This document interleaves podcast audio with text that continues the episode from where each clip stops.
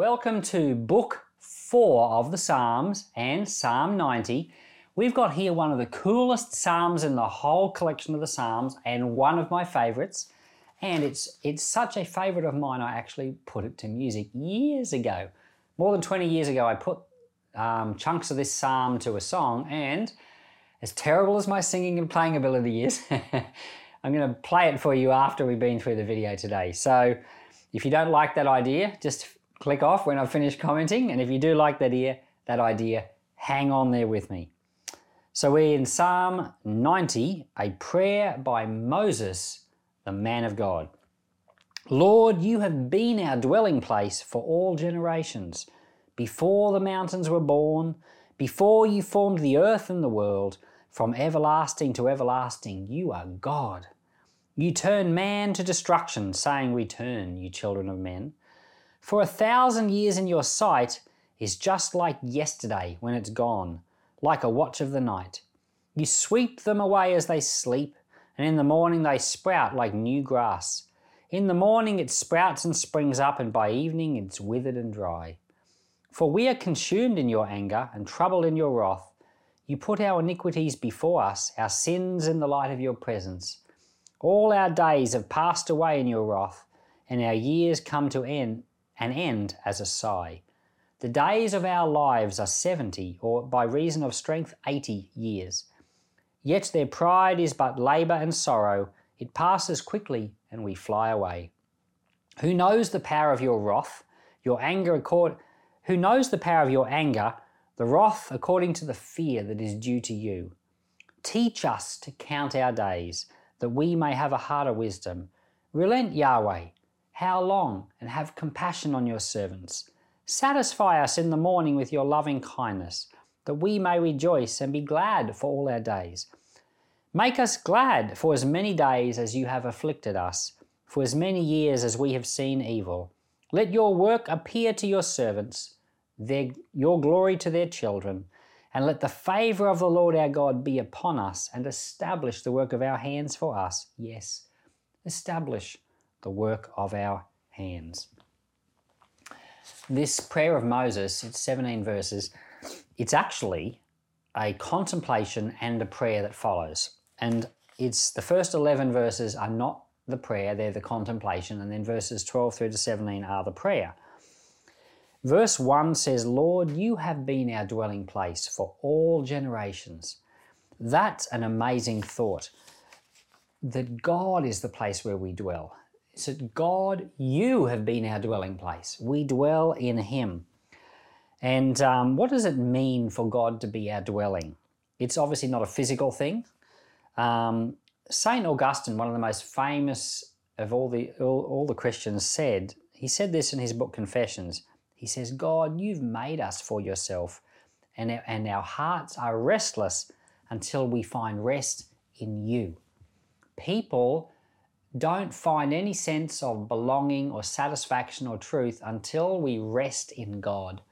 And here Moses is saying 1,400 years before Jesus, now this is like nearly three and a half thousand years ago, saying, God, all the generations of people, like you're the dwelling place for all generations. It's remarkable that no matter when you're born or where you're born, God can be your dwelling place. Just get your head around that. And God knows all the generations. Recently, we had chickens in our house. I know this sounds so trite compared to, you know, the, the grandeur of this psalm, but my wife got little baby chicks. We've got them from the shops. They grew up to become adults. We knew all the chickens by name, but then there was another generation of chickens. These little chickens grew up with their mothers, and we didn't handle them by name but we didn't handle them from birth like we did the parents. But we knew the two generations of chickens. We knew every single chicken, but each chicken experienced us as an individual person. As I was thinking about our chickens and the generations, I was realizing, wow, I know individual generations of animals, and those individual animals relate to me as a person but I didn't know the generations of animals, the chickens that were going to come along until they came along. And I didn't relate to them until they did come along. Some of those chickens, the first generations, they loved us because we held them when they were little babies. The second generation ran away from us because we didn't weren't close to them. But God, He knows all generations of people, and we all have our dwelling in Him if we're willing to come to Him. God not only knows all the generations, He knows them before they're born. And this psalm says, Before the mountains were born, before you had formed the earth and the world, from everlasting to everlasting, you are God. He's always been God. He's been God before the creation of all things, before the earth was formed, before the world was formed. God is timeless, eternal, everlasting. He's omnitemporal. Um, in fact, that's the definition of God. That's, that's why He's God, because He's like that. He knew us before we were even born, and He answers our prayers before we even pray them. That's amazing. In fact, technically, Every prayer that's ever been prayed, he heard it before the world was even made. We think about God as like, how does he know what to do?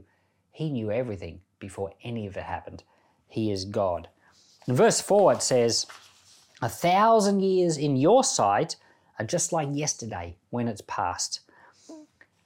In other words, one day of ours is like just a, is a, a thousand, like a thousand years of ours is like one day to God. It's just like bloop, like nothing. I, I found that so fascinating, that thought, because according to biblical history, you know, when you take the Bible at face value, as I do, the Earth's only been around for about 6,000 years in terms of human history. That's six days to God. Technically, the, week, the Earth isn't even a week old from God's perspective. That's amazing. In verse 8, Moses said, you have set our iniquities before you, our secret sins in the light of your presence. Our lives are short, and God sees our sins and it's before us. In fact, our lives are almost short because God's determined that, that in fact, God did determine that. When you go back to the book of Genesis, which, by the way, Moses wrote that book and he wrote this psalm, and in that book, God decided that he was going to shorten the lifespans of people because of their sin. And here he's written, You've set our iniquities before you and our sins in the light of your presence. And then in verse 10, he says, The days of our years are 70 or 80. So he's remembering all the things that God has said. Some of them were written in the book of Genesis. That God knew that our lives were evil. He knew that we were sinful and he shortened our days. And um, some people have said, some commentators, you know, not all commentators are, are Bible believing commentators some of them are skeptical, some of them are liberal, and some of them said that Moses could not have written this psalm because he lived to be 120 years of age, but in the psalm it says that people only live to 70 or 80. No, that is, but that's generally true. People do only live to 70 or 80 years on average. And um, the, uh, the truth is that there are exceptions, that there are people that occasionally live longer, like Moses did, because God had a special purpose. But just because he wrote this didn't mean that that you know that he didn't live longer himself. And um, I do think that this is a very cool psalm because it's a psalm of Moses. Moses is the, the man who wrote the first five books of the Bible, and it's the oldest portion of Scripture, except for maybe the book of Job. Book of Job could be um, written earlier, but it certainly is about an earlier period than mostly everything in the book of Genesis. But in any case, what we've got here in Psalm 90 is the oldest of the Psalms. As far as anyone can tell, that the earliest psalm is this one, Psalm 90. It's one of the reasons why I like it, and the language in here is different to the language of David's.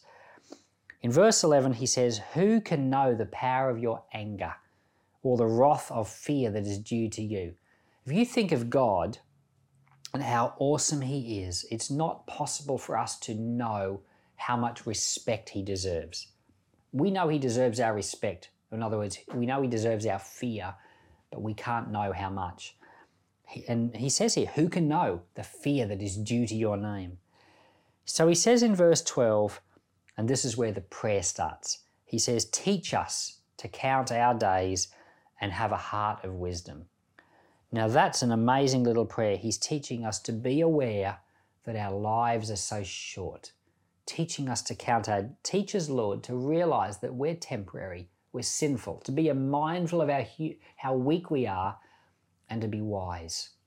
And he goes on through the verses to say all this prayer now goes for six verses, and he asks for seven things in six verses that I can work out. And here they are. In verse 12, he says, Teach us to count our days that we may have a heart of wisdom. So the prayer is there to be sober minded and to have wisdom. In verse 13, he says, Relent and have compassion on your servants. So he asks God for compassion because we're just weak people. In verse 14, he says, Satisfy us in the morning with your loving kindness so that we can rejoice and be glad.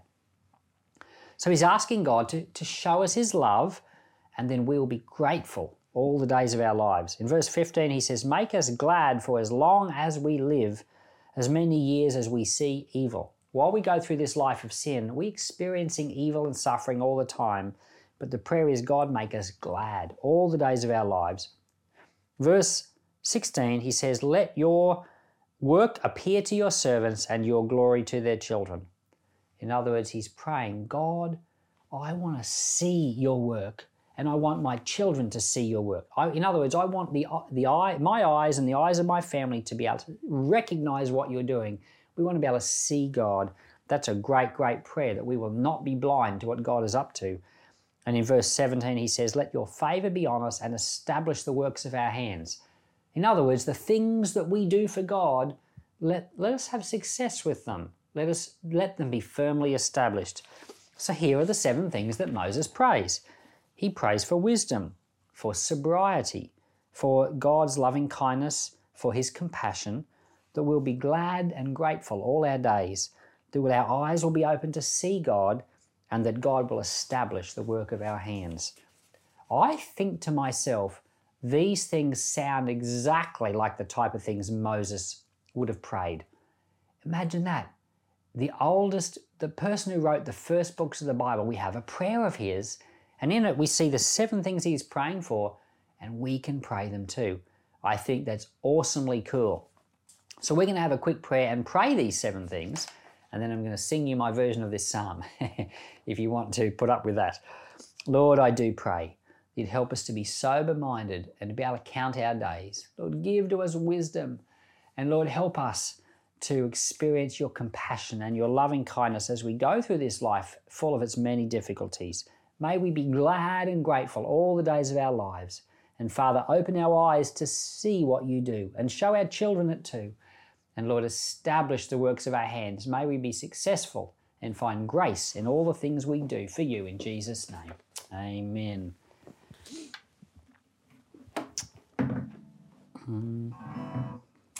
Psalm 90. Mm, Lord, you have been a dwelling place throughout all generations.